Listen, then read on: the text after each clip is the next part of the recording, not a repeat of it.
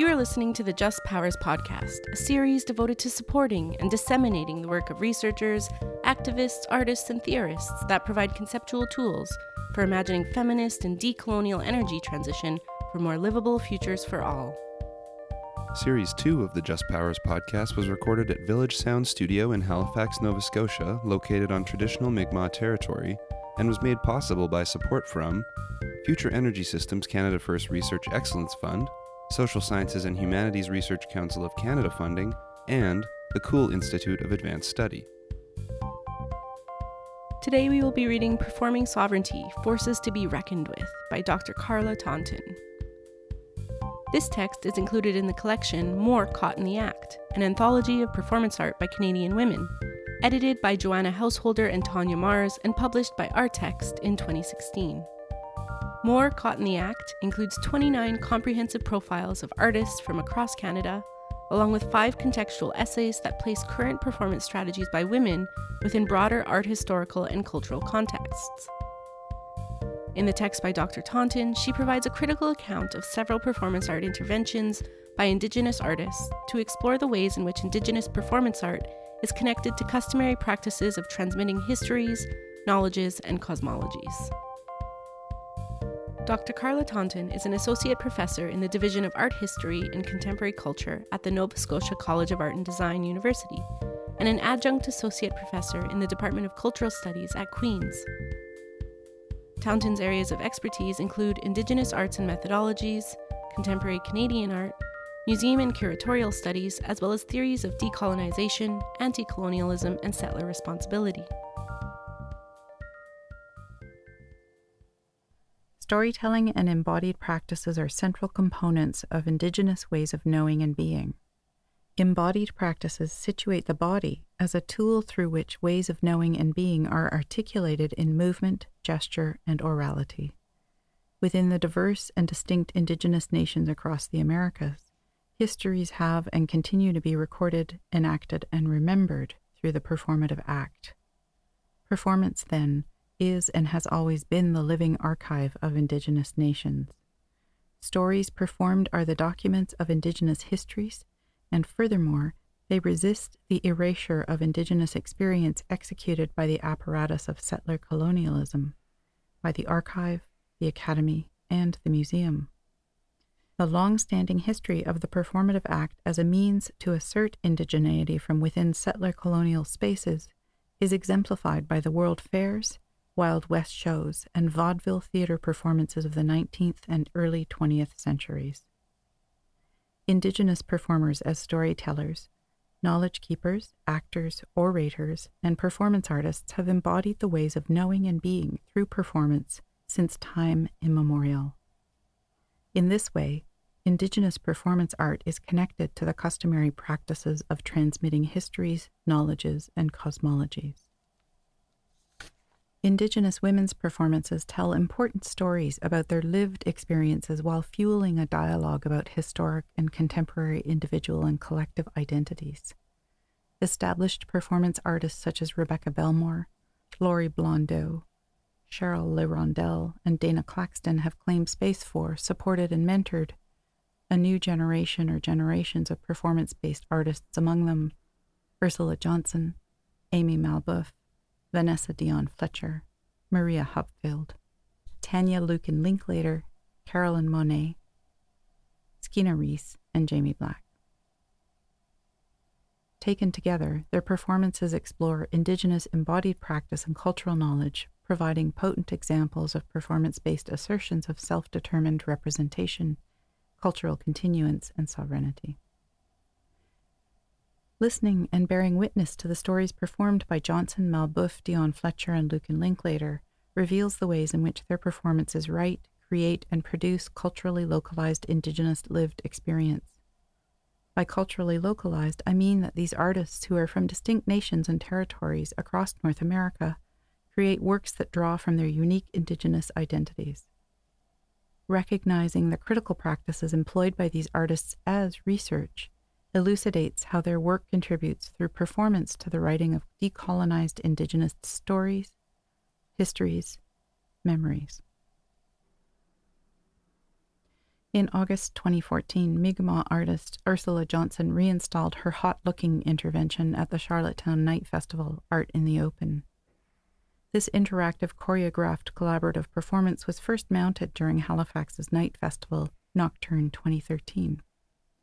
Johnson's work specifically responded to the 2012 No Doubt music video called Looking Hot, which used romanticized Hollywood Western iconography, dressing up Gwen Stefani as a white, quote unquote, Indian princess, and reveling in the appropriation of Indigenous material culture.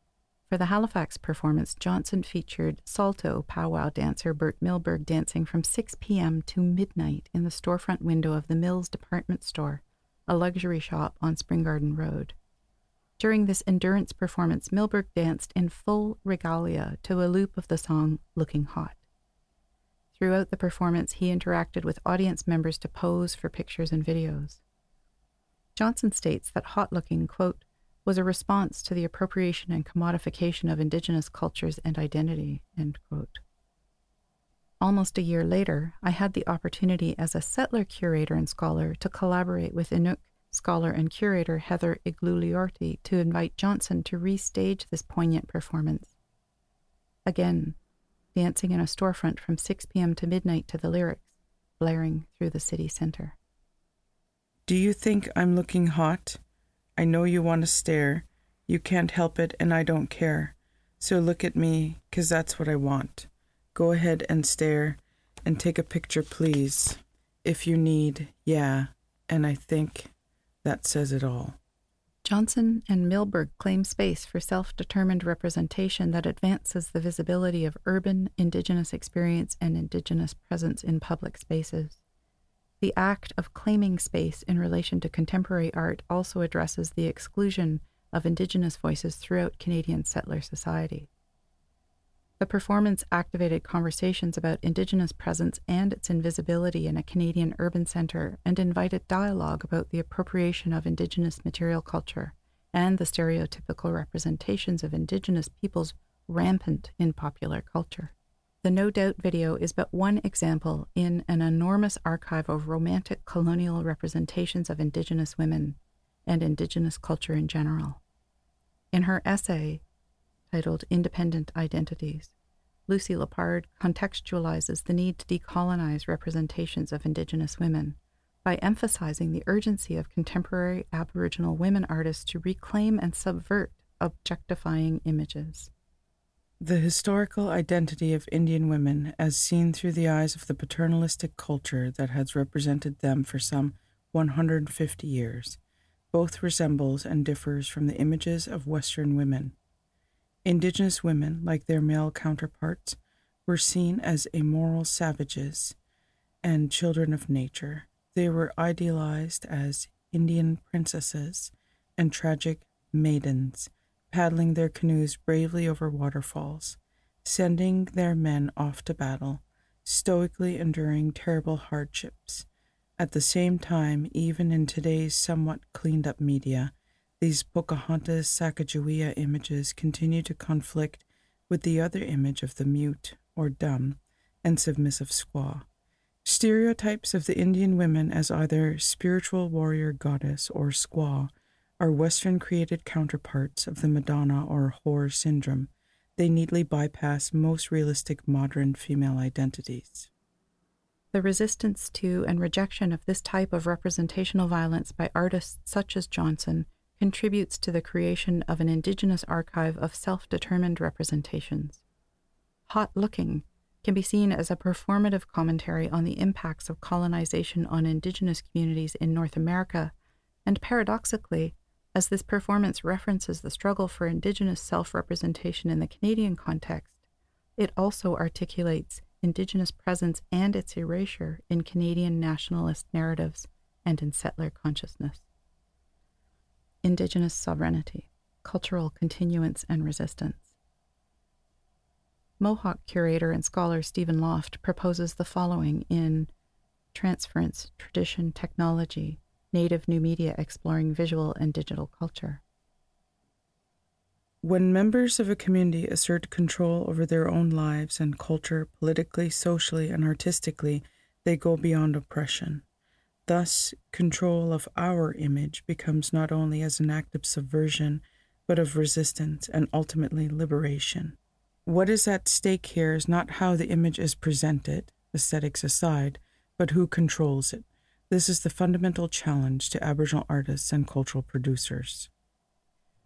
Loft's assertion here provides a clear framework through which to critically engage and view Indigenous art, Indigenous sovereignty. As Jolene Rickard argues, quote, the struggle for autonomous nationhood embedded in a political discourse of sovereignty is a critical factor for the ongoing presence of indigeneity in the Americas.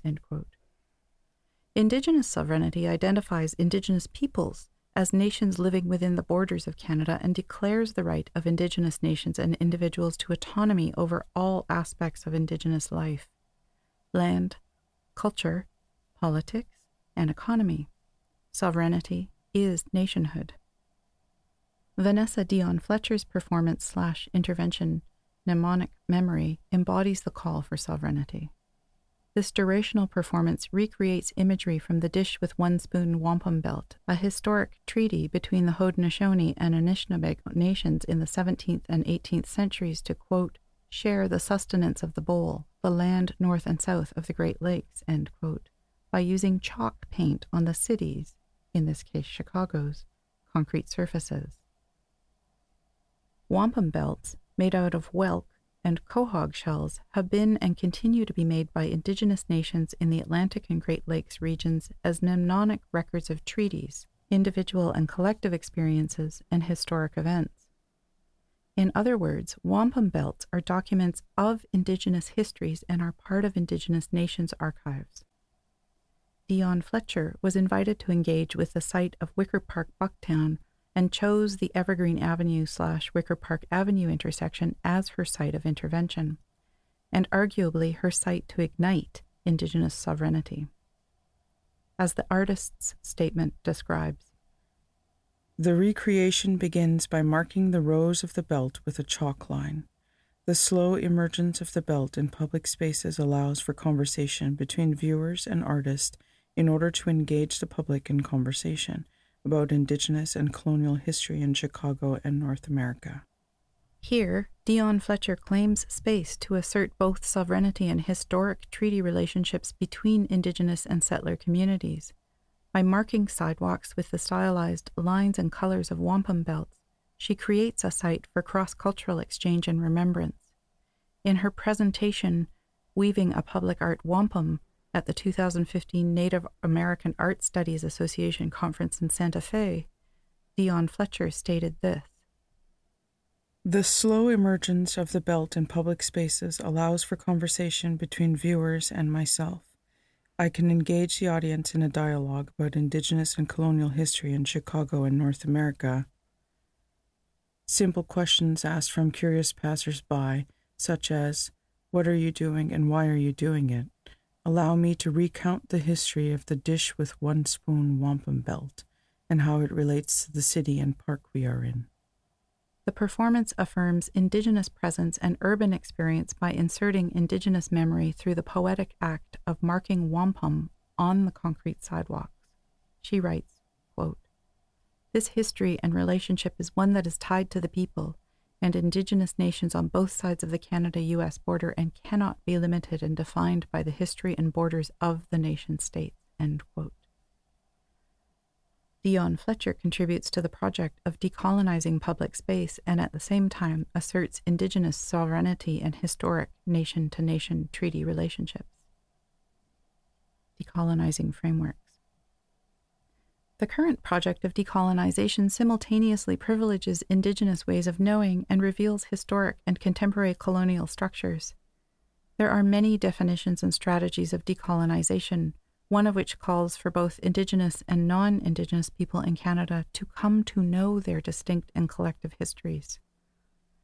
Indigenous women's performance art claims space for advancing decolonial agendas.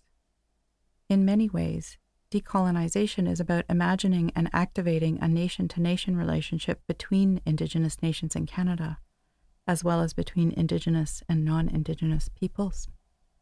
In her pivotal book, Decolonizing Methodologies, Linda Tuhiwai Smith puts forward 25 Indigenous projects, which outline key frameworks for effecting decolonization.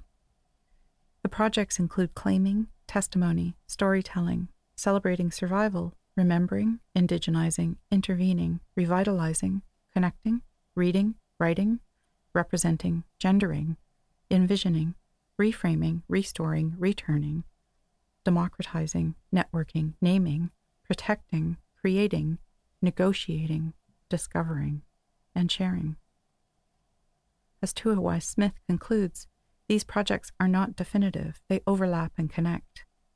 My own research draws on this urgent list of Indigenous projects, utilizing claiming, remembering, networking, negotiating, gendering, intervening, and storytelling, among others, as key lenses through which to address the complicated and multifaceted practices of Indigenous performance art.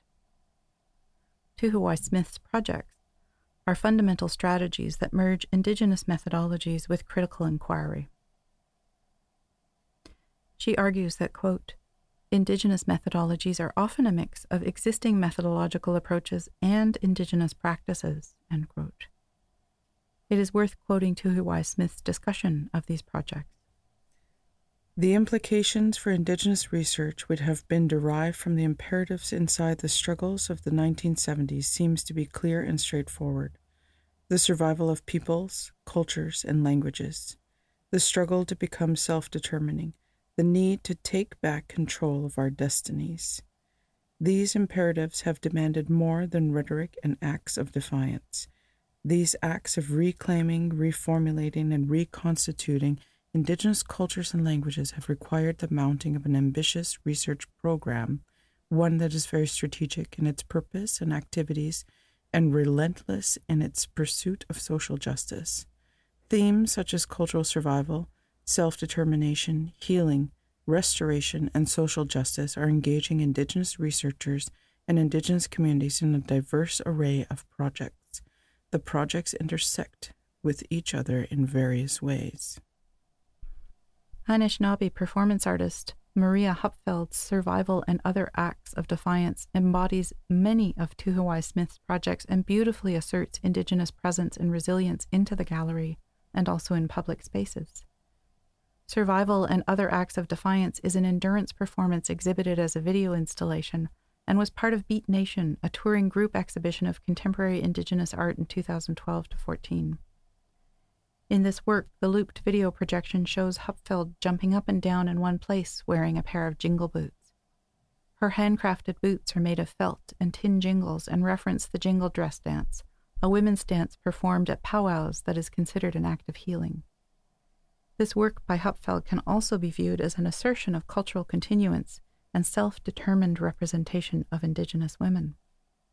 The works explored here become part of the decolonization project by redressing histories and by bringing forward diverse Indigenous women's perspectives.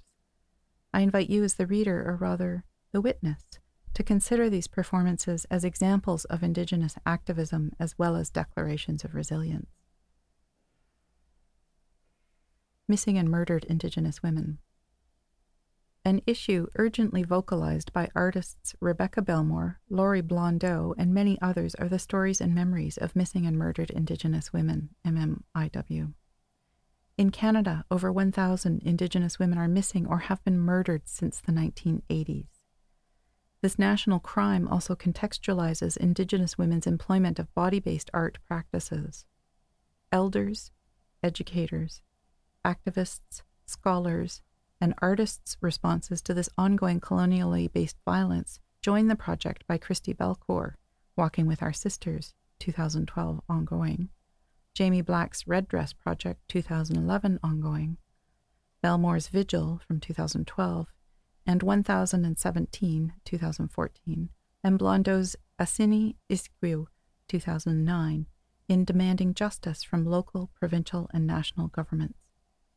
At the same time, these performances and artists' responses commemorate the women, who in many cases are unnamed, and memorialize their lives.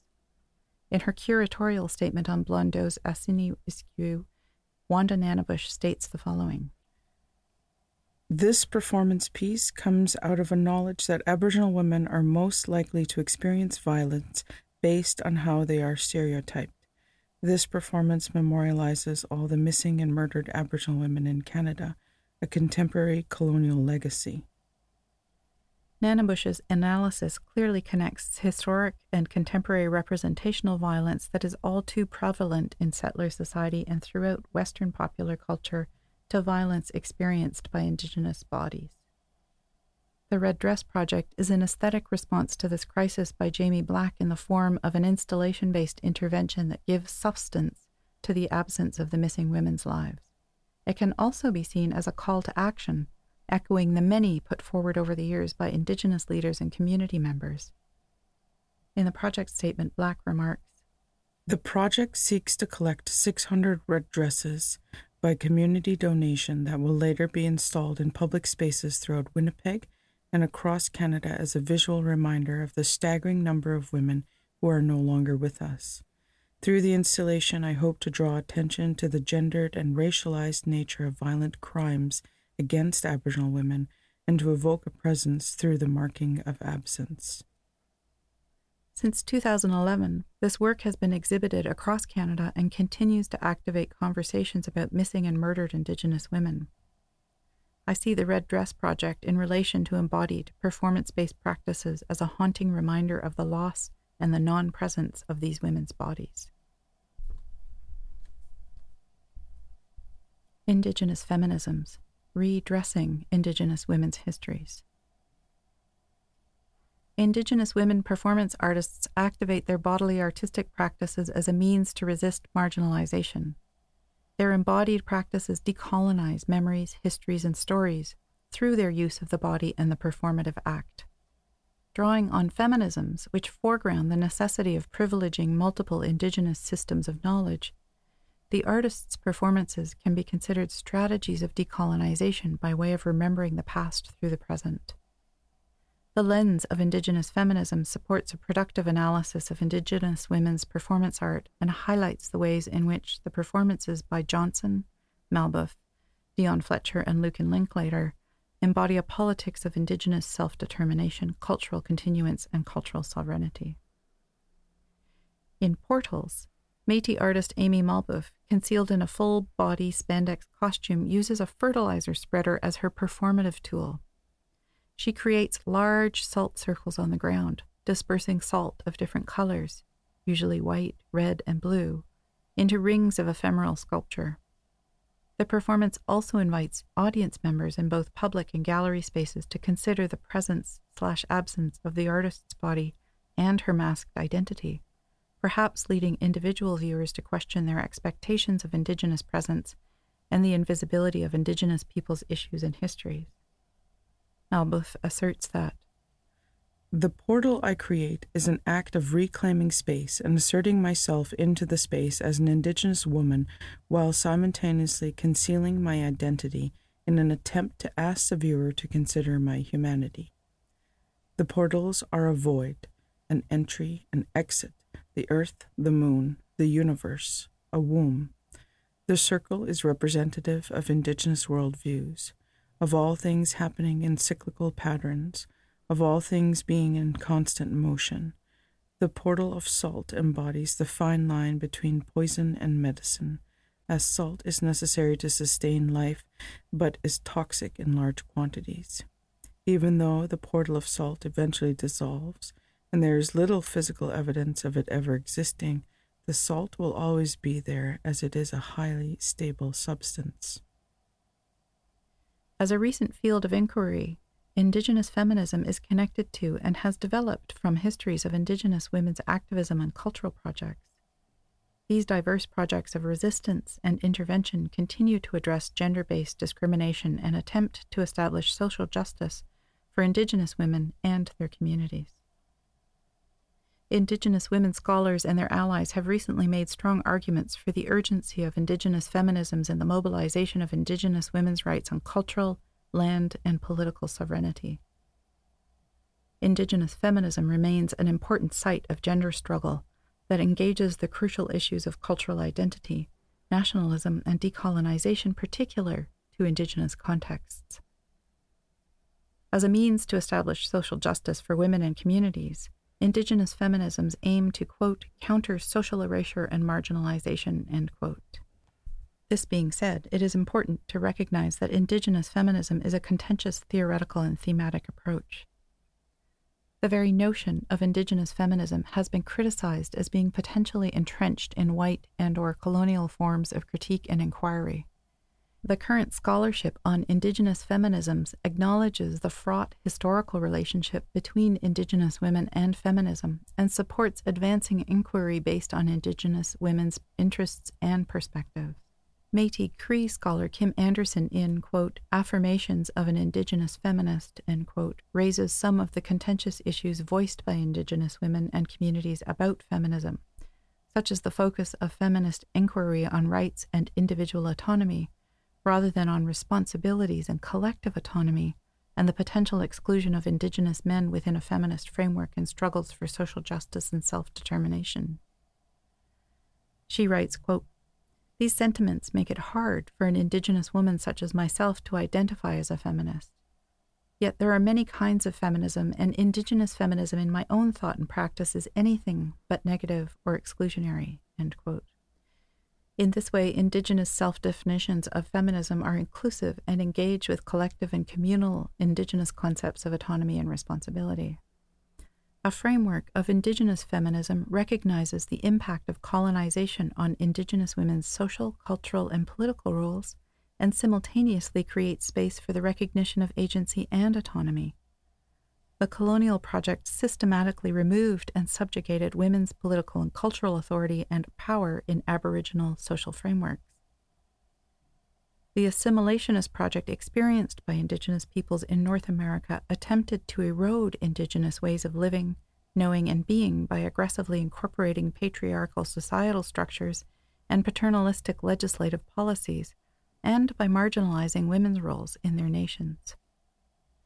This process was mirrored in how Indigenous women were represented by Euro North American society. Addressing the impact of colonization on Indigenous women can bring to light the connections between political marginalization and colonial violence exemplified by the MMIW. Indigenous women have experienced both representational and sexual violence throughout the colonial and neo colonial periods. I contend that Indigenous women performance artists activate their body based practices as a means to resist, intervene, and confront the marginalization of both Indigenous women and men in so doing, their performances connect and explore politics, cultural production, and activism. Indigenous feminism, as mentioned above, creates space for the assertion of diverse Indigenous perspectives and stories slash histories, and focuses on the concepts of storytelling, cultural memory, collective autonomy, and responsibility. In this way, Indigenous feminism incorporates sovereignty, self determination, autonomy, agency, and decolonization into its political framework. Much of the work created by this new generation of Indigenous performance artists confronts the lack of representation of women's stories and histories, and it contributes to a new archive of self determined representation of Indigenous women by Indigenous women. Ravel by Amy Malbeuf begins with the artist tied to a permanent large wooden sculptural installation on the front lawn of the Art Gallery of Greater Victoria. Her body is wrapped in a long piece of canvas. She slowly attempts to unravel herself from the canvas and in so doing moves through the gallery's public space.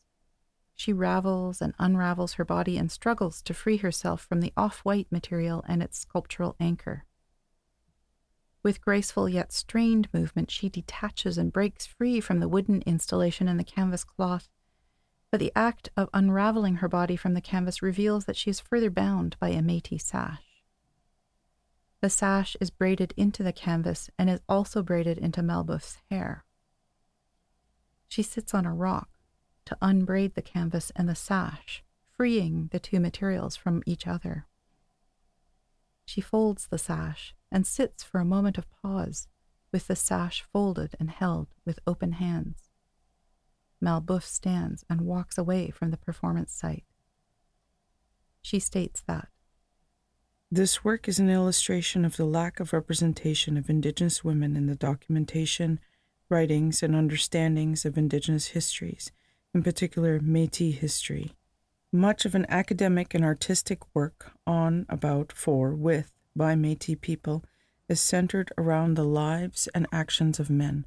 The most obvious example, Louis Riel, is undoubtedly an incredibly important person to our cultural heritage and identity. However, it seems that he is the only history of our people that Metis people themselves and non Metis people make reference to.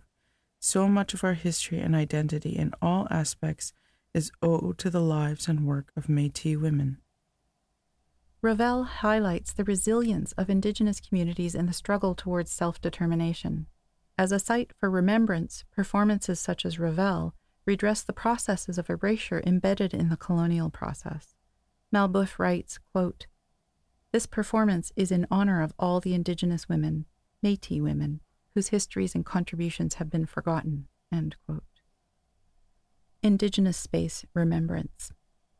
The works of Amy Malbeuf and Ursula Johnson open up space for the performance of Indigenous experiences and the creation of performative memory sites commemorating Indigenous knowledge. Ursula Johnson's performance Elmiet at Nocturne in Halifax elucidated the relationship between contemporary Indigenous performance art and decolonizing processes such as remembrance.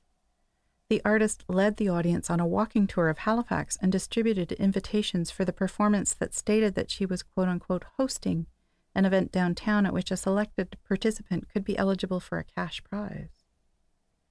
Johnson's harsh irony was that the cash prize denoted the bounty of 25 pounds sterling for the scalps of Mi'kmaq men, women, and children.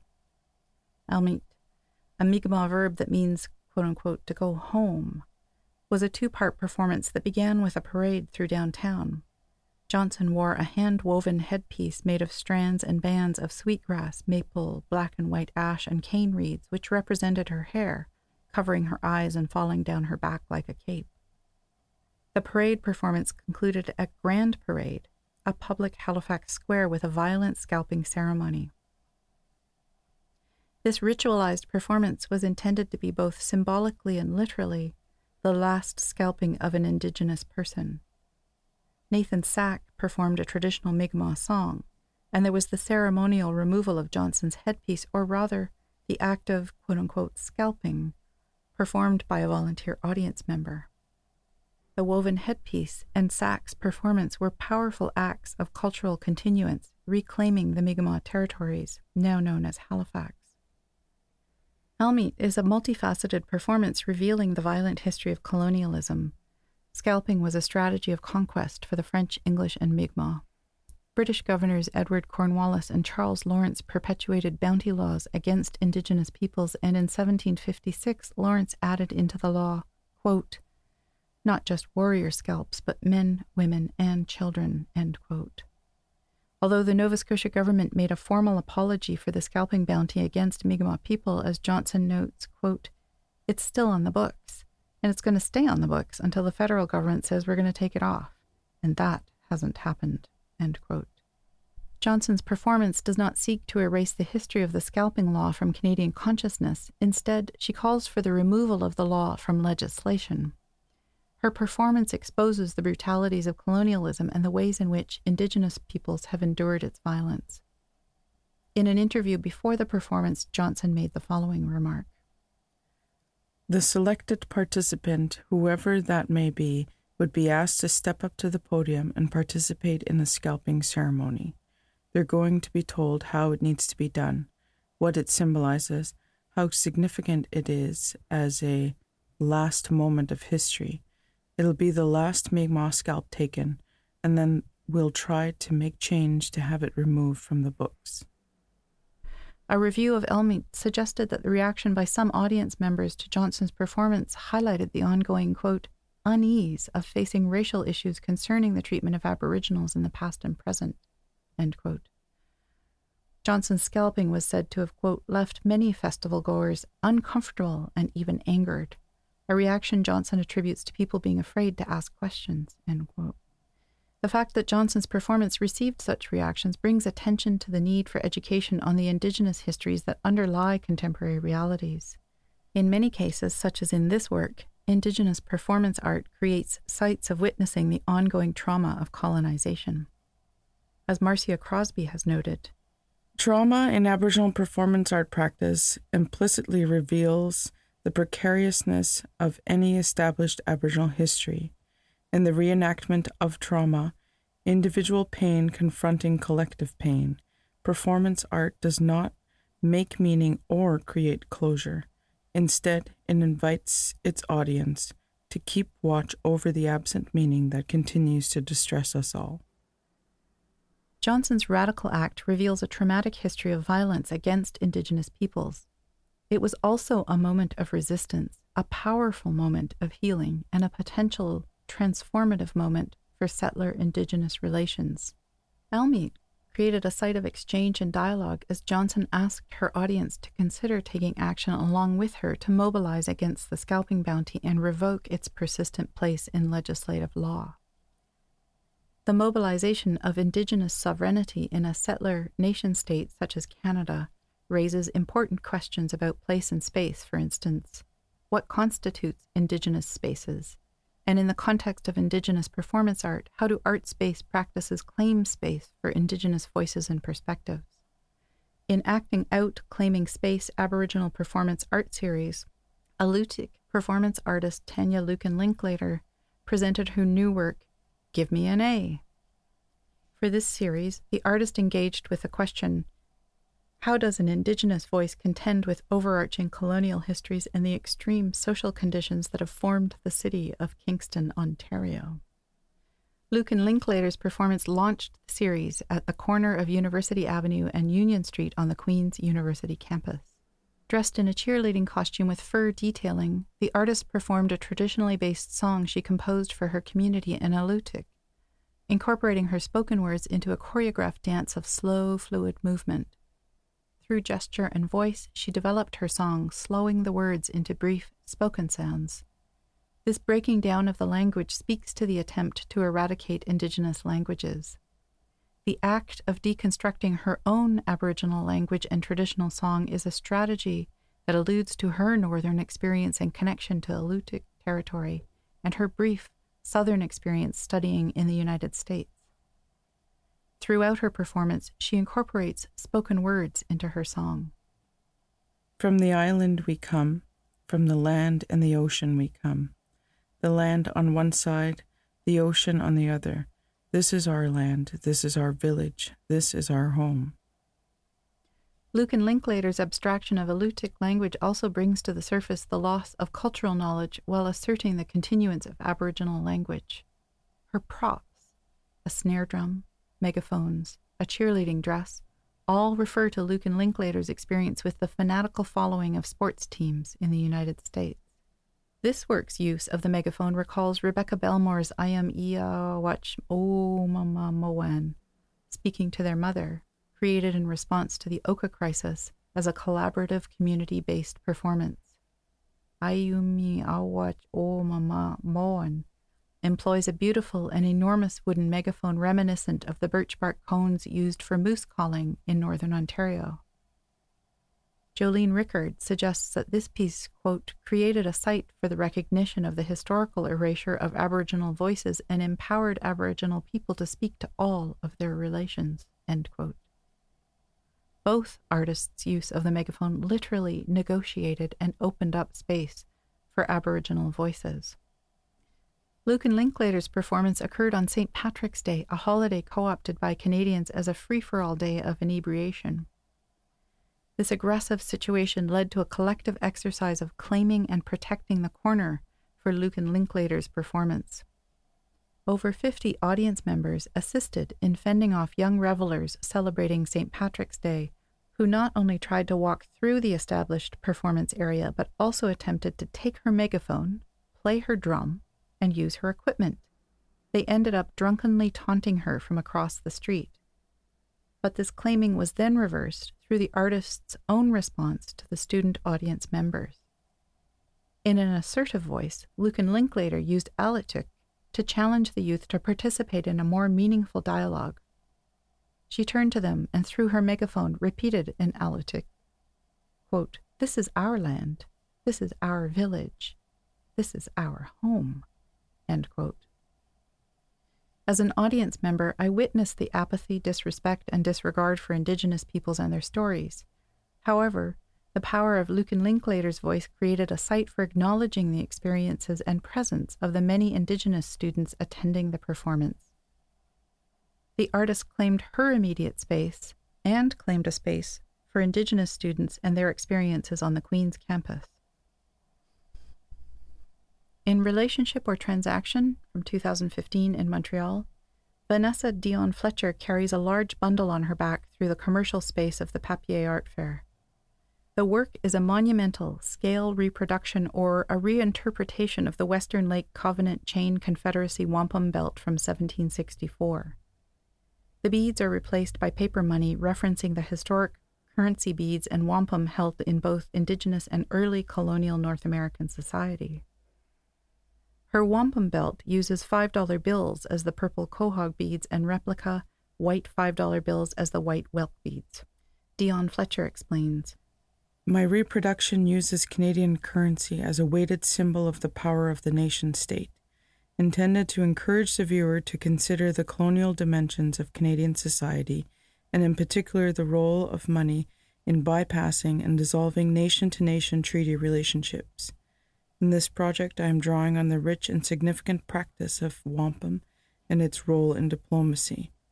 Researching wampum belts and the treaties and agreements that they signify has helped me to gain a greater understanding of myself within an Indigenous community and nation in relationship to the Canadian state. Carrying the bundled relationship or transaction and unraveling the wampum belt in public space are strategic artistic interventions that harness conversations about treaty relationships and ultimately look to the past in order to reframe and reconstitute nation to nation relations.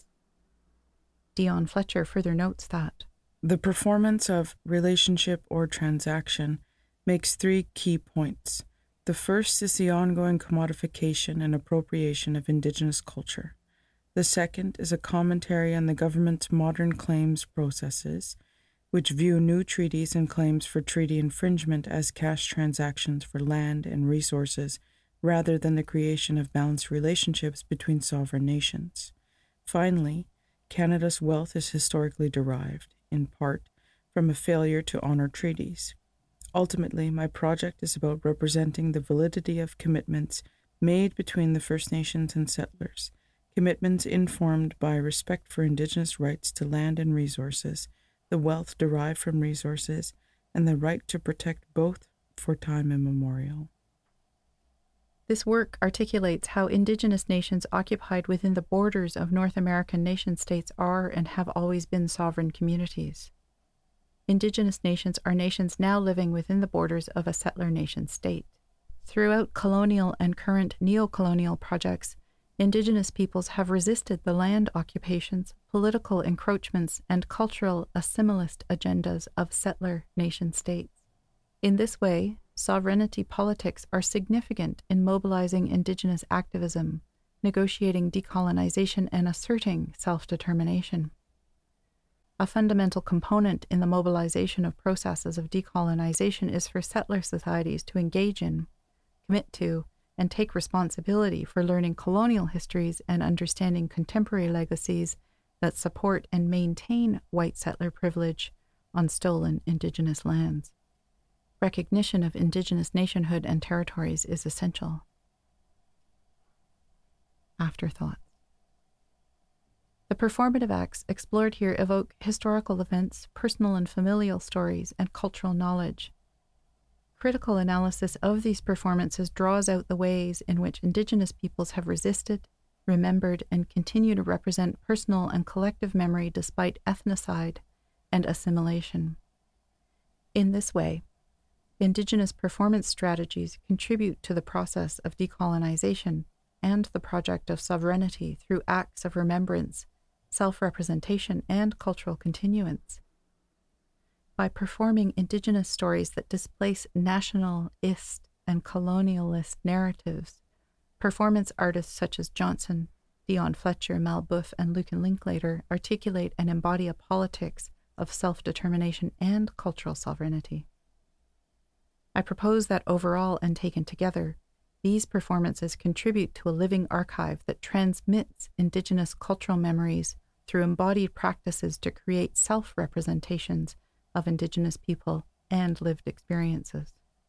Okanagan poet and storyteller Jeannette Armstrong articulates a similar message in her poem, Threads of Old Memory, in which she conceptualizes Indigenous memory and the role of the artist in the act of remembrance. I speak and powerfully become actions, become memory in someone.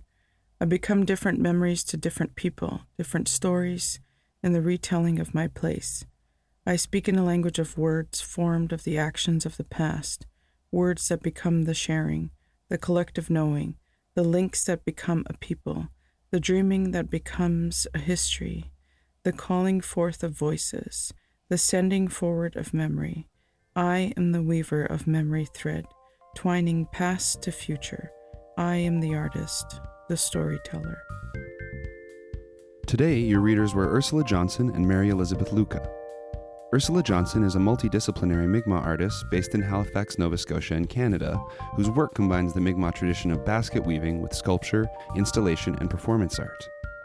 Dr. Mary Elizabeth Luka is an assistant professor at the University of Toronto and a digital media producer and director. This podcast is brought to you by Just Powers and was produced by Mary Elizabeth Luka and Jesse Beyer, with sound recording by Luc Batsois and location production by Jason McIsaac at Village Sound Studio in Halifax, Nova Scotia, situated on traditional Mi'kmaq territory, and sound editing and mixing by Catlin W. Cusick at Sublet Sound, temporarily located on the traditional territory of the Coast Salish people.